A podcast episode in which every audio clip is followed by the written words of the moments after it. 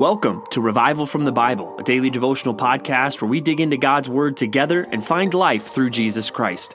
My name is Ben Blakey. It's Wednesday, the 16th of September, 2020. And today we start really one of the biggest and I think most important books of the Bible, a treasure that I think many American modern day Christians don't appreciate and don't spend enough time in, and that is the book of Isaiah, a jewel of the Old Testament. 66 chapters of prophecy, uh, many depictions ultimately of Jesus Christ, many pictures of judgment and salvation, so much truth for us to feast on in this book, the book of Isaiah. And some have pointed out that in some ways, Isaiah is uh, really like a Bible in miniature form. And know, some of this is artificial because chapter divisions were not a part of the original text and even the way we divide the books in kind of modern Western culture, then get to the number 66 books. Uh, that's even different from how the Hebrews would do it, as uh, their number of books, even in the Old Testament, would be different, not because there's different books, but because they would combine 1st and 2nd Samuel, 1st and 2nd Kings, 1st and 2nd Chronicles, and, and do some other things like that. But eh, anyways, it's a helpful thing, I think, to think about uh, that how many books are there in the Old Testament? Well, there's 39, which simple math, then there's 27 books in the New Testament. Well, the book of Isaiah breaks down in a somewhat similar fashion, where um, the first 39 chapters seem to be uh, more focused on God's judgment, and the last 27 chapters seem to be more focused on God's salvation. And maybe that's an easy way to, to remember it for yourself. Again, some of that's artificial, but I think it is helpful. And those are the two words that you need to have in your mind as we start going through the book of Isaiah together judgment and salvation. And again, the breakdown isn't super neat. I think the fir- first part does focus more on judgment and the latter part more on salvation, but th- they are mixed up throughout. And so you'll, even in the first four chapters, we will see a lot, I'd say more focus on judgment, but we will see some passages talking about salvation. Another thing that we need to keep in mind as we go through the book of Isaiah is future versus present. And that's another thing. Sometimes Isaiah will be talking about something that's really going on in the present times in his day. And then many times his prophecy will look forward to something that's going to happen in the future. Obviously, you're probably familiar with Isaiah 53, which clearly refers to Jesus Christ as the coming suffering servant. We'll also see some prophecies even today that are referring to things that still have yet to be fulfilled, things that are still in the future. And so those are some questions you can ask as you're going through. Is this talking about judgment or is this talking about salvation? And is this talking about something that was going on in Isaiah's day or is this looking forward to something that would happen in the future? And then even of those, we can ask in our present situation, is this something that has already happened in the future or is this something that is still yet to happen? And I think once we get into the prophetic books here, some things are harder to understand. But I hope this podcast will help us understand them. And I hope that you will get more out of Isaiah this time than you ever have before in your life. And that you will come to appreciate this book even more than you have before. And as we dig into the first four chapters today, chapter one, I think, really helps set the tone and really um, helps us understand what we're going to see a lot of in the book of Isaiah. And we see right from the beginnings, it is a message of judgment. And Isaiah here, and he had a long ministry. It mentions several different kings there in verse one, but he is bringing a message of rebuke to the people. And basically, God is saying, Children I have reared and brought up have rebelled against me. He, he's saying this nation that, that he is taking care of has now rebelled against him. And he goes off then for much of the rest of the chapter on the sins of the people. And he even gets to their hypocrisy, saying, you know, that they're, they have their feasts and they're doing their offerings, but that is not what God is looking for. Uh, and we really get a sense of this starting in verse 16. What God is calling them to do, he says, is wash yourselves, make yourselves clean, remove the evil of your deeds from before my eyes, cease to do evil, learn to do good, seek justice, correct oppression, bring justice to the fatherless, and plead the cause, plead the widow's cause. And really, I think that is a call to repentance a repentance that comes from the inside out, not just, hey, do some ceremonial external thing. No, uh, cease to do evil, learn to do good, seek what is really right. This is a picture of repentance. And then we also see a beautiful picture of forgiveness starting in verse 18. Come now, let us reason together, says the Lord. Though your sins are like scarlet, they will they shall be as white as snow. Though they are red like crimson, they shall become like wool. If you are willing and obedient, you shall eat the good of the land. But if you refuse and rebel, you shall be eaten by the sword, for the mouth of the Lord has spoken. And so, really, we see uh, there a call to repentance and a promise of forgiveness. And I want us to see this is actually consistent with what we see throughout the entire Bible, even going to Jesus. Jesus came along, and one of the first words out of his mouth that we see in the Gospels is repent. Repent and believe the good news. And really, I think that's a very similar message to what Isaiah is giving here. He's calling the nation to repent, but he is also giving a promise of forgiveness. And as we get through the rest of the book, we're going to see how is that forgiveness possible? Ultimately, it's possible through a suffering servant who is to come. And we know that suffering servant is Jesus Christ.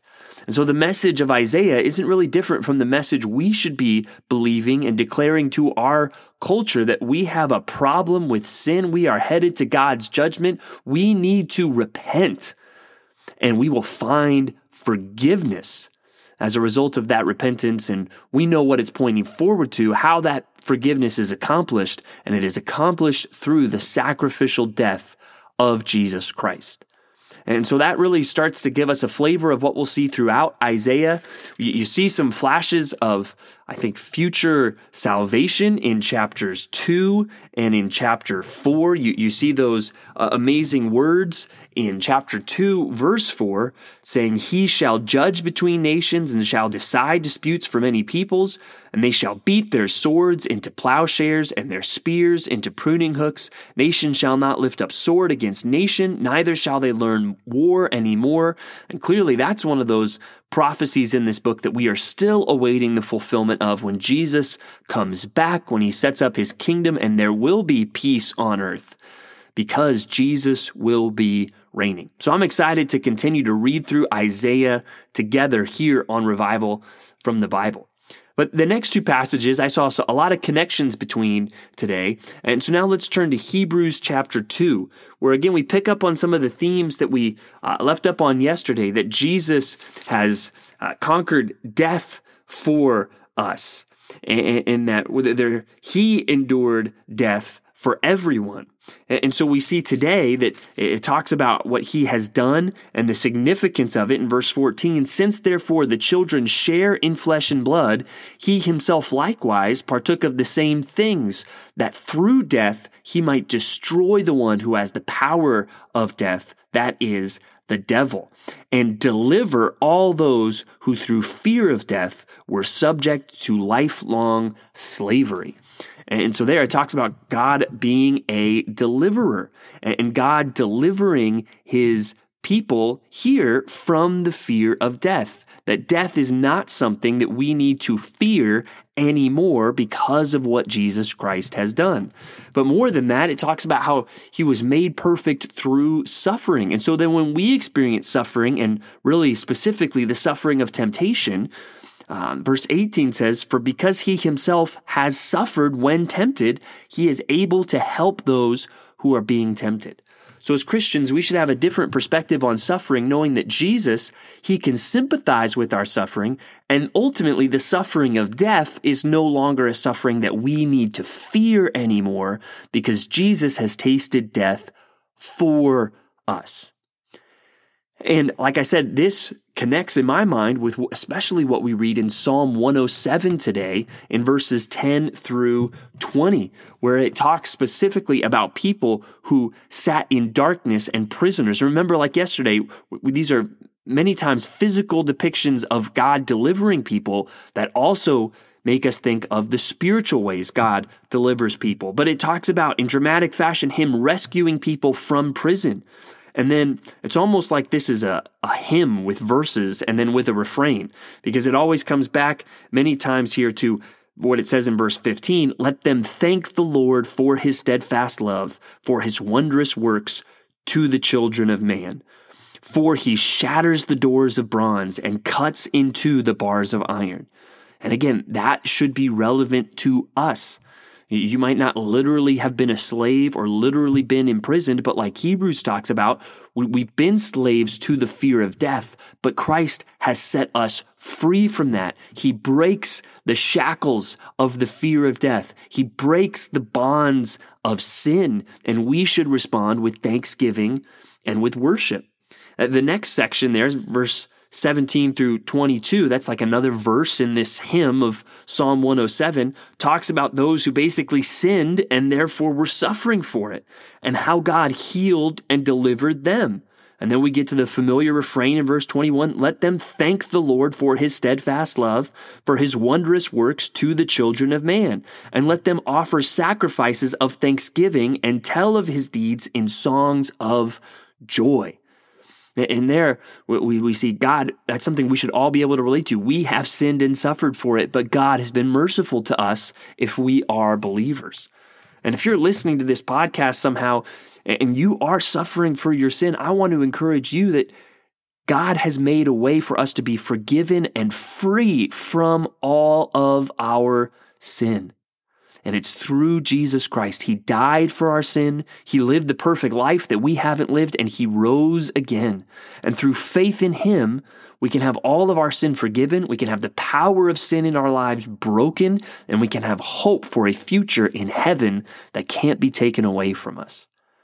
And if you are a believer, one of the main takeaways I want you to take from our time in God's Word today really is that refrain that keeps coming up in Psalm 107 Let them thank the Lord for his steadfast love and for his wondrous works to the children of man. Thank God today that He has rescued you from the slavery and the shackles of sin, that He has rescued you from the consequences and destruction that your sin should bring.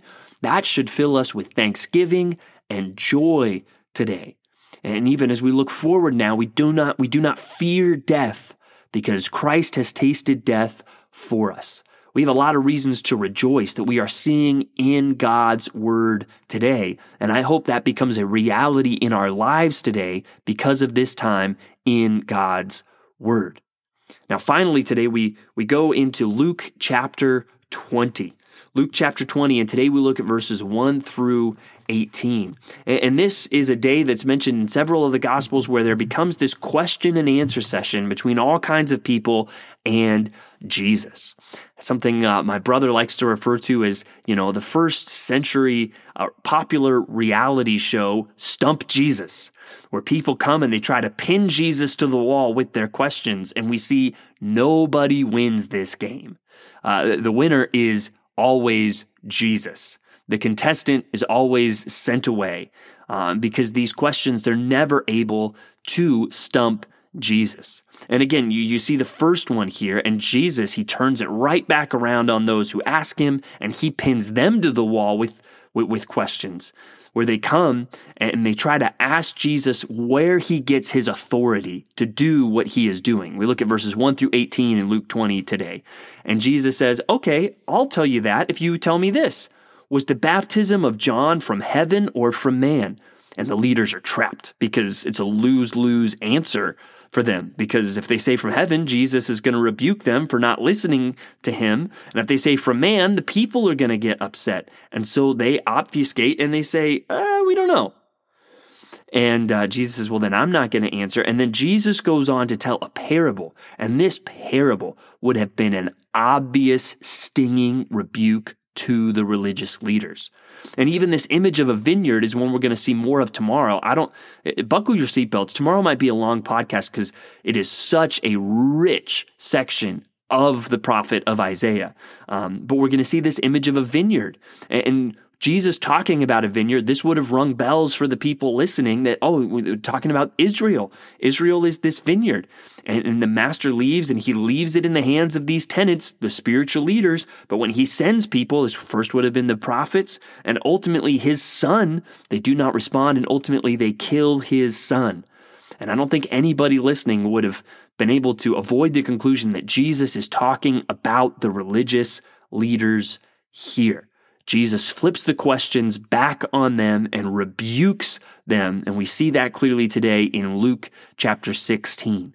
That Jesus, uh, he was a victor not just in his words, but also in what he did. He overcame temptation, he overcame death, and we should rejoice in that today. Thanks for digging into God's Word with me today on Revival from the Bible. For more resources, check out revivalfromthebible.com. To learn more about Compass Bible Church Treasure Valley, go to compassbible.tv. The grace of our Lord Jesus Christ be with you.